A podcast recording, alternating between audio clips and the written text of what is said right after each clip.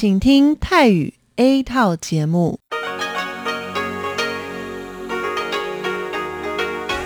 ที่นี่สถานีวิทยุเรดิโอไต้หวันอินเตอร์เนชันแนล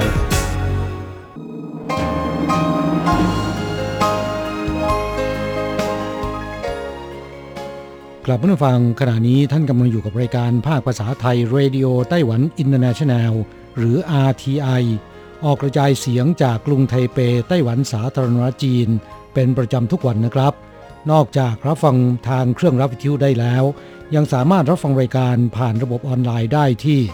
thai.rti.org.tw หรือที่ RTI Fanpage นะครับ ขอเชิญติดตามรับฟังรายการของเราได้ ตั้งแต่บัดนี้เป็นต้นไป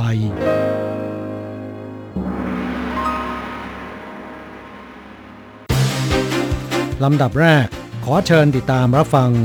ข่าวประจำวัน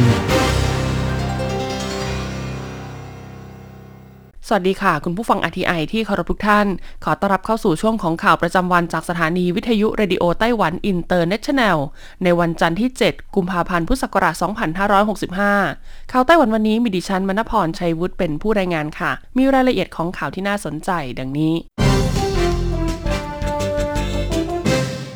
ประธานาธิบดีฮอนดูรัสติดโควิด กระทรวงการต่างประเทศชี้คณะผู้แทนไต้หวัน ปฏิบัติตามมาตรการป้องกันโรคอย่างเคร่งครัด ตอนนี้มีผลตรวจเป็นลบทั้งหมดซิโอมาราคัสโต ประธานาธิบดีคนใหม่ของประเทศฮอนดูรัส พันธมิตรของสาธารณรัฐจีนไต้หวัน ยืนยันติดเชื้อโควิด -19 เช้าวันนี้จางตุนหันโฆษกทำเนียบประธานาธิบดีไต้หวัน และโอเจียงอันโฆษกกระทรวงการต่างประเทศไต้หวันกล่าวว่า ประธานาธิบดีไช่อิงเหวินได้ฝากให้อู๋เจาเซี่ย รัฐมนตรีว่าการกระทรวงการต่างประเทศ และเหวินเย่าเจินเอกอัครราชทูตไต้หวันประจำฮอนดูรัส แสดงความห่วงใยไปยังประธานาธิบดีซิโอมาราคาสโต พร้อมอวยพรให้สุขภาพดีขึ้นในเร็ววัน ส่วนรองประธานาธิบดีไล่ชิงเต๋อก็ได้แสดงความห่วงใยผ่านสถานทูตเช่นกัน เนื่องจากรองประธานาธิบดีไล่ชิงเต๋อเป็นตัวแทนของประธานาธิบดีไช่อิงเหวินเข้าร่วมพิธีสาบานตนรับตำแหน่งของประธานาธิบดีซิโอมาราคาสโตรายฝ่ายจึงเกิดความกังวลต่อสถานการณ์ที่เกิดขึ้น โอเจียงอันระบุว่าช่วงค่ำของวันที่ 16 มกราคม รองประธานธิบดีไล่ชิงเตอ๋อเข้าพบกับประธานธิบดีโอมาราคัสโต และวันที่ 27 มกราคม ซึ่งเป็นพิธีสาบานตนเข้ารับตำแหน่ง ก็ได้พบปะและมีปฏิสัมพันธ์กันหลายครั้ง อย่างไรก็ดีระหว่างที่คณะผู้แทนไต้หวันเดินทางเยือนฮอนดูรัสล้วนปฏิบัติตามระเบียบการป้องกันการแพร่ระบาดอย่างเคร่งครัด การเข้าร่วมกิจกรรมทุกครั้งทุกท่านสวมหน้ากากอนามัยตลอดเวลา ทั้งนี้ผลตรวจคัดกรองแบบ Rapid Test และผลตรวจแบบ PCR ในระหว่างที่เยือนฮอนดูรัส และก่อนเดินทางกลับไต้หวันมีผลเป็นลบทั้งหมด จางตุนหันระบุว่าตอนนี้รองประธานาธิบดีไล่ชิงเต๋อสุขภาพแข็งแรงดี ผลตรวจคัดกรองแบบ Rapid Test ของเช้าวันนี้เป็นลบ รองประธานาธิบดีไล่ชิงเต๋อได้กล่าวขอบคุณทุกฝ่ายที่เป็นห่วง ทั้งนี้ทีมแพทย์จะติดตามสุขภาพของรองประธานาธิบดีและคณะต่อไป เริ่ม 15 กุมภาพันธ์นี้เปิดนำเข้าแรงงานต่างชาติระยะที่ 2 พร้อมกันทั้งไทย อินโดนีเซีย เวียดนาม และฟิลิปปินส์ วันนี้กระทรวงแรงงานไต้หวันประกาศว่าตั้งแต่วันที่ 15 กุมภาพันธ์ จะยกเลิกการใช้ระบบสะสมคะแนนที่ใช้ในการนำเข้าแรงงานต่างชาติระยะที่ 1 และเปิดให้นำเข้าแรงงานต่างชาติตามแผนการระยะที่ 2 โดยนายจ้างสามารถนำเข้าแรงงานต่างชาติจาก 4 ประเทศ ได้แก่ไทย อินโดนีเซีย เวียดนาม และฟิลิปปินส์ ใช่เมืองเหลียงอธิบดีกรมพัฒนากำลังแรงงานกระทรวงแรงงานไต้หวันชี้ว่า หลังจากศูนย์บัญชาการควบคุมโรคไต้หวัน อนุมัติแผนการนำเข้าแรงงานต่างชาติเมื่อวันที่ 11 พฤศจิกายน พุทธศักราช 2564 ซึ่งจะครบกำหนดในวันที่ 14 กุมภาพันธ์นี้พบว่า ภายใต้หลักการป้องกันการแพร่ระบาดอย่างเคร่งครัดกับการประเมินผล การนำเข้าแรงงานต่างชาติไม่ได้ส่งผลให้เกิดปัญหาต่อความปลอดภัยในชุมชน ประกอบกับทุกประเทศต้นทางที่ส่งออกแรงงานต่างชาติล้วนให้ความร่วมมือปฏิบัติตามมาตรการป้องกันโรคเป็นอย่างดี อย่างไรก็ตามใช่เมืองเหรียญกล่าวเพิ่มเติมว่าแรงงานต่างชาติต้องฉีดวัคซีนครบโดส จะต้องอัปโหลดใบรับรองการฉีดวัคซีน มาที่เว็บไซต์บริการด้วยความห่วงใยแรงงานต่างชาติ ที่เข้าออกสนามบินของกระทรวงแรงงานไต้หวัน เพื่อตรวจสอบและอนุมัติ ส่วนนายจ้างจะต้องส่งเรื่องแรงงานต่างชาติไปกักตัวที่โรงแรมกักกันโรค พร้อมกับแจ้งเรื่องไปยังหน่วยงานท้องถิ่น ที่โรงแรมกักกันโรคตั้งอยู่ก่อนนำเข้าแรงงานต่างชาติ เพื่อสะดวกในการตรวจสอบ หลังจากแรงงานต่างชาติกักตัวครบ 14 วันแล้ว ต้องสังเกตอาการต่อด้วยตนเองอีก 7 วันที่โรงแรมกักกันโรคเดิม หลังจากนั้นจึงสามารถเดินทางไปยังสถานที่ทำงานได้ ชายม่วงเหรียญขอให้ในายจ้างรับผิดชอบหน้าที่ในการดูแลแรงงานต่างชาติอย่างดีที่สุด หากนายจ้างฝ่าฝืนไม่ปฏิบัติตามจะถูกลงโทษปรับตามกฎหมายการจ้างงาน หรืออาจถูกเพิกถอนใบอนุญาตการจ้างงานได้กรุงไทเปเลื่อนไม่เปิดเทอมหากสถานการณ์โควิดไม่เปลี่ยนแปลงพิจารณาคลายล็อกสิ้นเดือนกุมภาพันธ์หวังซันซันรองผู้ว่าการกรุงไทเป ได้เข้าร่วมกิจกรรมช่วงตรุษจีนย่านการค้ากวางหวา เมื่อถูกผู้สื่อข่าวสัมภาษณ์ถึงสถานการณ์โควิดที่ยังคงแพร่ระบาด จะส่งผลต่อการเลื่อนเปิดเทอมโรงเรียนประถมและมัธยมศึกษาตอนต้นหรือไม่ หวังซันซันกล่าวว่า สถานการณ์โควิดในปัจจุบันยังคงที่จะไม่เลื่อนเปิดเทอม อย่างไรก็ดีโรงเรียนจะต้องเตรียมการด้านต่างๆ ให้พร้อม เพื่อต้อนรับครูและนักเรียนในช่วงเปิดเทอม เมื่อผู้สื่อข่าวถามถึงการพิจารณาคลายล็อกสิ้นเดือนกุมภาพันธ์ที่เคอเหวินเจ๋อผู้ว่าการกรุงไทเปเคยแถลงก่อนหน้านี้ หวังซันซันได้ชี้แจงเพิ่มเติมว่า ถึงแม้ไม่กี่วันมานี้จะพบผู้ติดเชื้อในประเทศอย่างต่อเนื่อง แต่เนื่องจากประชาชนส่วนใหญ่ได้รับวัคซีนแล้ว ซึ่งแตกต่างจากการแพร่ระบาดเมื่อเดือนพฤษภาคมปีที่แล้ว ประกอบกับไวรัสสายพันธุ์โอไมครอนที่กำลังแพร่ระบาดในปัจจุบัน มีระยะเวลาฟักตัวสั้นกว่าสายพันธุ์อื่น จึงจะมีการทบทวนมาตรการควบคุมโรค โดยหลังสิ้นสุดวันหยุดยาวเทศกาลตรุษจีน จะสังเกตสถานการณ์อีกประมาณ 2 สัปดาห์ หากสถานการณ์โควิดไม่มีการเปลี่ยนแปลงอื่นๆ ก็จะพิจารณาขายล็อกสิ้นเดือนกุมภาพันธ์นี้ สำหรับการรับมือหลังหยุดยาวเทศกาลตรุษจีน กรุงไทเปจะจัดเตรียมชุดตรวจเชื้อโควิด -19 ด้วยตนเองส่งไปยังคลินิกต่างๆ เพื่อให้ประชาชนที่มีอาการหลังเริ่มทำงาน สามารถเข้ารับการตรวจคัดกรองโรคได้อย่างรวดเร็ว ขณะเดียวกันขอให้ภาคธุรกิจเตรียมชุดตรวจเชื้อโควิด -19 ด้วยตนเอง ร่วมการตรวจโรคเพื่อป้องกันการแพร่ระบาดในสถานที่ทำงานนอนบนพื้นหญ้าไปกับมนุษย์อากาศสร้างความตื่นตาตื่นใจที่เทศกาลโคมไฟไต้หวัน 2022 เทศกาลโคมไฟไต้หวัน 2022 จัดขึ้นที่นครเกาสงระหว่างวันที่ 1-28 กุมภาพันธ์ โดยจะจัดแสดงโคมไฟขึ้นพร้อมกัน 2 โซนที่เขตเว่ยอู่อิงและริมแม่น้ำอ้ายเหอ หลายคนได้ใช้ช่วงวันหยุดยาวเทศกาลตรุษจีน ไปเที่ยวชมเทศกาลโคมไฟในปีนี้ และยังมีอีกหนึ่งไฮไลท์สำคัญ พิธีกรในงานกล่าวว่าจะทำสมาธิแค่นอนเฉยๆ หรืออาจหลับตาลง เพื่อสัมผัสกับความรู้สึกณขณะนั้นก็ได้ ไม่ว่าจะเป็นเด็กหรือผู้ใหญ่ต่างนอนราบลงบนพื้นหญ้า ใกล้ๆกันนั้นมีประติมากรรมศิลปะขนาดใหญ่ นั่นก็คือมนุษย์อากาศ หรือ Aerial Being ผลงานประติมากรรมของศิลปินชาวญี่ปุ่น ที่มีความยาวประมาณ 25 เมตร หนัก 200 กิโลกรัมวางอยู่บนพื้นหญ้า ตั้งชุนเรินผู้จัดงานกล่าวว่า มนุษย์อากาศเป็นหนึ่งในงานศิลปะที่สร้างความฮือฮาตื่นตาตื่นใจเป็นอย่างมาก ในเทศกาลศิลปะ Roppongi Art Night ที่เพิ่งผ่านพ้นไป ซึ่งครั้งนี้ยาสุฮิโรซูซูกิศิลปินชาวญี่ปุ่นเจ้าของผลงาน ได้ออกแบบงานศิลปะกลางแจ้ง 2 ชิ้นให้ไต้หวันโดยเฉพาะ ผลงานมนุษย์อากาศนี้ใช้เวลาประมาณ 1 ชั่วโมงในการเติมลม โดยจะปรากฏตัวที่โซนเว่ยอู่อิงเวลา 15 นาฬิกาของทุกวัน และทุกค่ำคืนหลังจากงานแสดงโคมไฟจบลง เจ้าหน้าที่จะทำการจัดเก็บมนุษย์อากาศ และวันถัดไปจึงค่อยนำมาจัดแสดงใหม่ให้ทุกคนได้รับชม เทศกาลโคมไฟไต้หวันผสมผสานเกษตรสร้างสรรค์จัดสวนดอกเบญจมาศยาวร้อยเมตรแสดงถึงพลังชีวิต เทศกาลโคมไฟไต้หวัน 2022 ที่นครเกาสง ผสมผสานเกษตรเชิงสร้างสรรค์ ตกแต่งโคมไฟสวยงาม ผ่านการจัดสวนดอกไม้ ถั่วลันเตาดอกไม้ประดิษฐ์หนึ่งในนั้นคือการจัดแสดงสวนดอกเบญจมาศยามราตรี ระยะทางยาวกว่า 100 เมตร ที่มีดอกเบญจมาศประดับไฟสวยงาม คดเคี้ยวไปจนถึงริมทะเลสาบ บริเวณเว่ยอู่อิงแลนเทนโซน ประชาชนสามารถชื่นชมการเจริญงอกงามของดอกไม้ที่แตกต่างกันออกไปในแต่ละวัน ทีมจะแสดงโคมไฟไต้หวันปีนี้ต้องการเสนอแนวคิดเรื่องการเห็นคุณค่าของทรัพยากรแสงและการอยู่ร่วมกันกับธรรมชาติ ผ่านการทำเกษตรสร้างสรรค์หวังซูเอ๋อผู้ออกแบบงานในเทศกาลกล่าวว่าได้จัดตกแต่งเส้นทางเดินดอกเบญจมาศยามราตรีมาตั้งแต่เดือนมกราคม ในตอนนั้นดอกไม้ยังตูมเป็นสีเขียว ในงานเทศกาลโคมไฟใช้วิธีฉายแสงไฟให้ดอกเบญจมาศค่อยๆผลิบาน ปัจจุบันเป็นช่วงที่เบ่งบานเต็มที่แล้ว นอกจากนี้ในส่วนของเขาวงกฏถั่วลันเตาที่ปลูกขึ้นเมื่อเดือนธันวาคมปีที่แล้ว ในตอนนั้นยังเป็นต้นกล้าเล็กๆ ปัจจุบันเติบโตมีความยาวถึง 100เซนติเมตรและยังออกฝัก ดึงดูดผู้ปกครองมากมายพาลูกหลานมาดูการเจริญเติบโตของถั่วลันเตา กองการท่องเที่ยวนครเกาสงเผยว่าส่วนจะแสดงดอกเบญจมาศยามราตรี มีระยะทางยาวกว่า 100 เมตร ประชาชนที่มาจะพบเห็นความแตกต่างในการเจริญงอกงามของดอกเบญจมาศที่เปลี่ยนไปในแต่ละวัน สัมผัสอุณหภูมิของแสง ความหลากหลายของสี และพลังชีวิตแห่งวัฏจักรของพืช ทั้งนี้กองการท่องเที่ยวขอให้ทุกคนที่เข้าชมเทศกาลโคมไฟ ให้ความร่วมมือปฏิบัติตามมาตรการป้องกันโรคอย่างเคร่งครัด ตรุษจีนนักท่องเที่ยวแห่เที่ยวฮวาเหลียนอัตราการเข้าพักอยู่ที่ 80%แม้โควิด -19 ยังคงระบาดต่อเนื่องแต่เมืองฮวาเหลียนที่มีคุณภาพอากาศดีและยังไม่พบผู้ติดเชื้อ จึงกลายเป็นตัวแรกๆของนักท่องเที่ยวจางเฉวียนหานประธานสมาคมโรงแรมฮวาเหลียนกล่าวในการให้สัมภาษณ์ว่า ผลกระทบจากการแพร่ระบาดของโควิด -19 ทำให้ช่วงปีใหม่มีการยกเลิกจองห้องพักคิดเป็นร้อยละสิบนักท่องเที่ยวส่วนใหญ่ใช้วิธีเลื่อนเวลาเข้าพักออกไป ส่วนช่วงวันตรุษจีนอัตราการเข้าพักเฉลี่ยอยู่ที่ร้อยละ80 เทศบาลเมืองฮัวเหลียนเปิดเผยข้อมูลระบุว่า ถึงแม้ช่วงวันตรุษจีนจะมีสภาพอากาศแปรปรวน แต่ฮัวเหลียนยังคงดึงดูดนักท่องเที่ยวได้จำนวนมาก จากสถิติข้อมูลจำนวนนักท่องเที่ยวณวันที่ 5 กุมภาพันธ์จำนวนการเข้าออกสถานีรถไฟฮวาเหลียนสูงถึง 160,000 คนครั้ง จุดชมวิวชายหาดชีซิงถานจำนวนการเข้าออกอยู่ที่ 85,000 คนครั้ง ตลาดกลางคืนตรงต้าเหมือนเพื่อป้องกันการแพร่ระบาดจึงควบคุมการเข้าออก จำนวนคนเข้าออกอยู่ที่ 90,000 คนครั้ง อุทยานแห่งชาติทาโรโกะจำนวนการเข้าออกอยู่ที่ 96,000 คนครั้ง ขณะที่แปซิฟิกพาร์คซึ่งเป็นพื้นที่จัดแสดงโคมไฟหลัก ก็สามารถดึงดูดนักท่องเที่ยวในช่วงวันหยุดยาวได้มากกว่า 25,000 คนครั้ง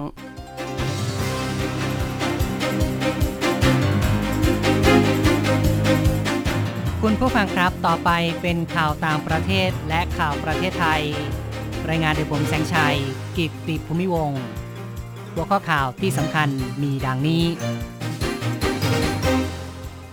ผู้เสียชีวิตเนื่องจากโควิด -19 สะสมทั่วโลก 5.73 ล้านคนแล้ว ออสเตรเลียจะเปิดประเทศอีกครั้ง 21 กุมภาพันธ์ ผู้ฉีดวัคซีนครบโดสเข้าประเทศได้ การฉีดวัคซีนเข็ม 3 ของญี่ปุ่นล้าหลัง นายกรัฐมนตรีตั้งเป้าฉีดวันละ 1 ล้านโดส หลังปิดโรงเรียนเกือบปี เวียดนามเปิดให้นักเรียนกลับไปเรียนได้อีกครั้งแล้ว เพิงช่วยประกาศวางมือวงการเทนนิส ยืนยันไม่เคยถูกล่วงละเมิดทางเพศ กรุงออตตาวาประกาศสถานการณ์ฉุกเฉิน รับมือการประท้วงม็อบรถบรรทุก จังหวัดเชียงใหม่เริ่มฉีดวัคซีนโควิดให้แก่เด็ก 5-11 ปี ต่อไปเป็นรายละเอียดของข่าวครับ สถิติมหาวิทยาลัยจอห์นฮอปกินส์สิ้นสุดเวลา 7 นาฬิกาของวันที่ 7 ตามเวลาในไต้หวัน ผู้เสียชีวิตเนื่องจากโควิด -19 สะสมทั่วโลก 5.73 ล้านคนแล้ว ขณะที่ติดเชื้อสะสม 394.58 ล้านคน ออสเตรเลียจะเปิดรับนักท่องเที่ยวต่างชาติอีกครั้งเริ่มตั้งแต่ 21 กุมภาพันธ์ ผู้ที่ฉีดวัคซีนป้องกันโควิดครบ 2 โดส สามารถเดินทางเข้าประเทศได้ ที่ผ่านมานั้นออสเตรเลียดำเนินมาตรการปิดประเทศตั้งแต่มีนาคมปี 2563 ทำให้เกิดผลกระทบรุนแรงต่อภาคการท่องเที่ยว นายกรัฐมนตรีสกอตต์มอริสันของออสเตรเลียได้แถลงในวันที่ 7 ว่าออสเตรเลียจะเปิดรับนักท่องเที่ยวจากทั่วโลก ที่ฉีดวัคซีนครบ 2 โดส ส่วนนายปีเตอร์เชลลี่ กรรมการผู้จัดการของสภาส่งออกการท่องเที่ยวแห่งออสเตรเลียกล่าวว่า ที่ผ่านมานั้นออสเตรเลียดำเนินมาตรการปิดประเทศ ส่งผลกระทบอย่างหนักต่อภาคการท่องเที่ยว นับจากนี้เป็นโอกาสดีที่ทุกฝ่ายจะช่วยกันพลิกฟื้น อุตสาหกรรมท่องเที่ยวให้เฟื่องฟูอีกครั้ง ที่ญี่ปุ่นการฉีดวัคซีนเข็มที่ 3 ล้าหลังประเทศอื่น นายกรัฐมนตรีฟูมิโอะคิชิดะได้เปิดเผยว่า เขาต้องการเร่งฉีดวัคซีนป้องกันโควิดเข็มที่ 3 ให้ได้วันละ 1 ล้านโดส ภายในสิ้นเดือนนี้ เป็นการเร่งฉีดวัคซีนเพิ่มจากเดิม 2 เท่า เพื่อต้องการยับยั้งการระบาดโควิดสายพันธุ์โอไมครอน นายกรัฐมนตรีของญี่ปุ่นได้เรียกร้อง ให้คณะรัฐบาลประสานงานรัฐบาลท้องถิ่น เร่งการกระจายบัตรนัดฉีดวัคซีนโควิดเข็มที่ 3 และตั้งจุดฉีดวัคซีนเพิ่มเติม รวมทั้งขอให้บริษัทเอกชน ติดต่อรัฐบาลท้องถิ่น เพื่อตั้งจุดฉีดวัคซีนให้แก่พนักงาน รวมทั้งเรียกร้องให้เร่งฉีดวัคซีนเข็มกระตุ้นในกลุ่มครู เจ้าหน้าที่โรงเรียนอนุบาล ตำรวจ เจ้าหน้าที่ดับเพลิง ตลอดจนพนักงานของรัฐบาลในหน่วยงานต่างๆ เวียดนามจะเปิดให้นักเรียนกลับไปเรียนหนังสือได้หลังปิดโรงเรียนนานร่วมปี เวียดนามดำเนินมาตรการให้นักเรียน เรียนทางออนไลน์ ตั้งแต่ต้นปีก่อน ขณะนี้ทางการประกาศแผนฉีดวัคซีน ป้องกันโรคโควิด ให้แก่เด็ก 5 ขวบขึ้นไป และเปิดให้นักเรียนกลับไปเรียนหนังสือที่โรงเรียนได้อีกครั้ง มีผลตั้งแต่วันที่ 7 กุมภาพันธ์ อย่างไรก็ตาม ยังคงดำเนินมาตรการป้องกันโรค เช่นการตรวจวัดไข้ และมีขั้นตอนที่เกี่ยวข้องในกรณีตรวจพบผู้ติดเชื้อเข้าต่อไปครับ เผิงซ่วยนักเทนนิสอาชีพหญิง ให้สัมภาษณ์ยืนยันว่าไม่เคยถูกล่วงละเมิดทางเพศ ซึ่งก่อนหน้านี้มีการประโคมข่าวใหญ่โตทั่วโลกและ หลายฝ่ายห่วงใยต่อความปลอดภัยของเธอเผิงซ่วยนักเทนนิสชาวจีน อดีตมือวางอันดับหนึ่งของโลกประเภทหญิงคู่ วัย 36 ปี ให้สัมภาษณ์ต่อสื่อกีฬาฝรั่งเศสเลคิป ในพื้นที่ปิดของการแข่งขันโอลิมปิกฤดูหนาว ปี 2022 ซึ่งกำลังดำเนินอยู่ในขณะนี้ เธอบอกว่าไม่เคยถูกล่วงละเมิดทางเพศ และเป็นผู้ลบโพสต์ของตนเองในเวยโปเมื่อเดือนพฤศจิกายน ที่ระบุว่าถูกอดีตรองนายกรัฐมนตรีจางเกาลี่บังคับให้มีเพศสัมพันธ์ เธอลบโพสต์ดังกล่าว เพราะไม่ต้องการให้เกิดความเข้าใจผิด และไม่อยากให้มีการบิดเบือนเรื่องนี้ต่อไป ต่อกรณีมีผู้กังวลเนื่องจากเธอหายหน้าไปนั้น เป็นเพราะว่ามีคนมากมาย รวมทั้งคณะกรรมการโอลิมปิกสากล ส่งข้อความไปหาเธอจนตอบได้ไม่หมด เพิงซ้วยประกาศวางมือ การเล่นเทนนิสด้วย ในระหว่างการให้สัมภาษณ์ของเพิงซ้วย มีเจ้าหน้าที่ของคณะกรรมการโอลิมปิกจีนประกบอยู่ตลอดเวลา กรุงออตตาวาของแคนาดาประกาศสถานการณ์ฉุกเฉินรับมือต่อการประท้วงของบรรดา ม็อบคนขับรถบรรทุก ซึ่งต่อต้านมาตรการควบคุมโรคโควิด การประท้วงในกรุงออตตาวาเกิดความวุ่นวายจนสถานการณ์ยากต่อการควบคุม กลุ่มผู้ประท้วงไม่ยำเกรงต่อกฎหมาย บีบแตร เปิดไซเรน จุดพลุ และจัดงานเลี้ยงกลางถนน นายจิม วัตสัน นายกเทศมนตรีกรุงออตตาวาเปิดเผยว่า เขาจะพยายามทำให้บ้านเมืองกลับสู่สภาพเดิม แต่ไม่ได้เปิดเผย รายละเอียดมาตรการที่จะใช้ ทางนี้คาดว่าการประกาศสถานการณ์ฉุกเฉินจะทำให้ทางการมีอำนาจเพิ่มเติม เช่น ได้รับกำลังบุคลากรแนวหน้าเพิ่มขึ้น และหน่วยบริการฉุกเฉินที่จำเป็น ในขณะเดียวกันมีเสียงสะท้อนจากประชาชนในกรุงออตตาวาไม่เห็นด้วยกับการประท้วง พวกเขาพากันร้องเรียนที่กลุ่มคนขับรถนำรถบรรทุกจอดกีดขวางเส้นทางจราจร และสวนสาธารณะทำให้ประชาชนสูญเสียรายได้ และวันเกรงว่าสถานการณ์จะบานปลาย เกิดเป็นความรุนแรงมากขึ้น ประธานาธิบดีฝรั่งเศสเดินทางไปเยือนรัสเซียและยูเครน ประธานาธิบดีเอ็มมานูเอลมาครงของฝรั่งเศส เดินทางไปเยือนกรุงมอสโกของรัสเซียในวันที่ 7 กุมภาพันธ์ และจะเดินทางไปยังยูเครนในวันถัดไป ประธานาธิบดีฝรั่งเศสพยายามดำเนินวิถีทางการทูตเพื่อแก้ไขความตึงเครียดระหว่างสองชาติ ตลอดสัปดาห์ที่ผ่านมานั้น เขาพยายามสนทนากับผู้นำพันธมิตรตะวันตก รัสเซียและยูเครน แหล่งข่าวเปิดเผยว่าการเดินทางไปเยือนรัสเซีย จะสามารถซื้อเวลา และยื้อสถานการณ์ได้หลายเดือน อย่างน้อยจนถึงเดือนเมษายน ซึ่งยุโรปจะมีการเลือกตั้งในประเทศ ทั้งฮังการีสโลเวเนีย และฝรั่งเศส ต่อไปติดตามข่าวจากประเทศไทย จังหวัดเชียงใหม่ของไทยเริ่มฉีดวัคซีนให้แก่กลุ่มเปราะบางอายุ 5-11 ปี เริ่มวันแรกที่โรงเรียนศรีสังวาน ซึ่งเป็นโรงเรียนเฉพาะความบกพร่องทางด้านร่างกายและสุขภาพ มีเด็กอายุ 5-11 ปี ทั้งหมด 56 คน สมัครใจฉีด 43 คน ทางจังหวัดเชียงใหม่แถลงว่า เด็กกลุ่มเปราะบางอายุ 5-11 ปี มีจำนวน 2,000 คน ขณะที่เด็กปกติช่วงอายุเดียวกันมีจำนวน 152,000 คน มีเด็กที่ประสงค์จะฉีดวัคซีนหลังได้รับอนุญาตจากผู้ปกครอง 89,000 คน และ ไม่ประสงค์ฉีดวัคซีนประมาณ 40,000 คน ซึ่งจะมีการประชาสัมพันธ์ ผ่านชุมชน และอสม.ต่อไปสำหรับการฉีดวัคซีนไฟเซอร์ของเด็กที่ได้รับจัดสรรขณะนี้ จังหวัดเชียงใหม่มีอยู่ 12,000 โดส ตั้งเป้าฉีดเข็มแรกให้ได้ 100%ตามที่ได้รับจัดสรร และกระจายไปยังทุกอำเภอสภาอุตสาหกรรมของไทยชี้ว่า สินค้าราคาแพงเนื่องจากต้นทุนราคาพลังงานพุ่งสูงขึ้น นายวิรัตเอื้อนรมิตร รองประธานสภาอุตสาหกรรมของไทย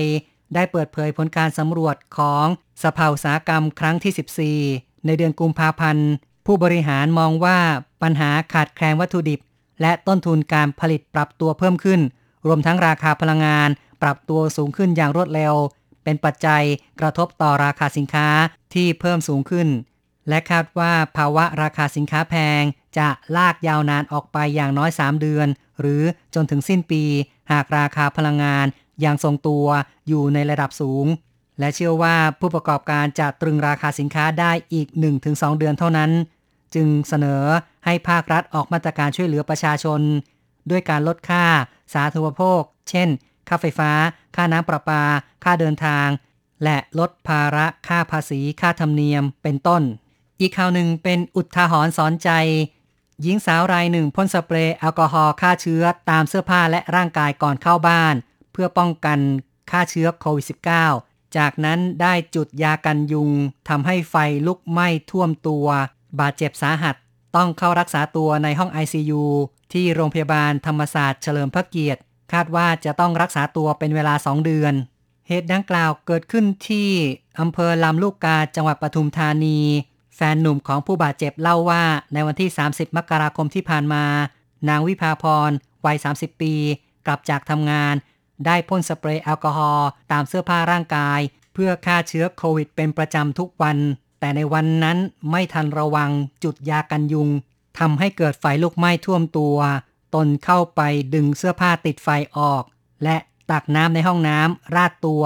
จนไฟดับนำตัวส่งโรงพยาบาล คุณผู้ฟังครับต่อไปเป็นรายงานอัตราแลกเงินอ้างอิงตอนบ่ายของวันที่ 7 มกราคม โอนเงิน 10,000 บาทใช้ 8,670 เหรียญไต้หวัน แลกซื้อเงินสด 10,000 บาทใช้ 9,010 เหรียญไต้หวัน และโอนเงิน 1 เหรียญสหรัฐใช้ 27.88 เหรียญไต้หวัน ข่าวจาก RTI จบลงแล้วครับ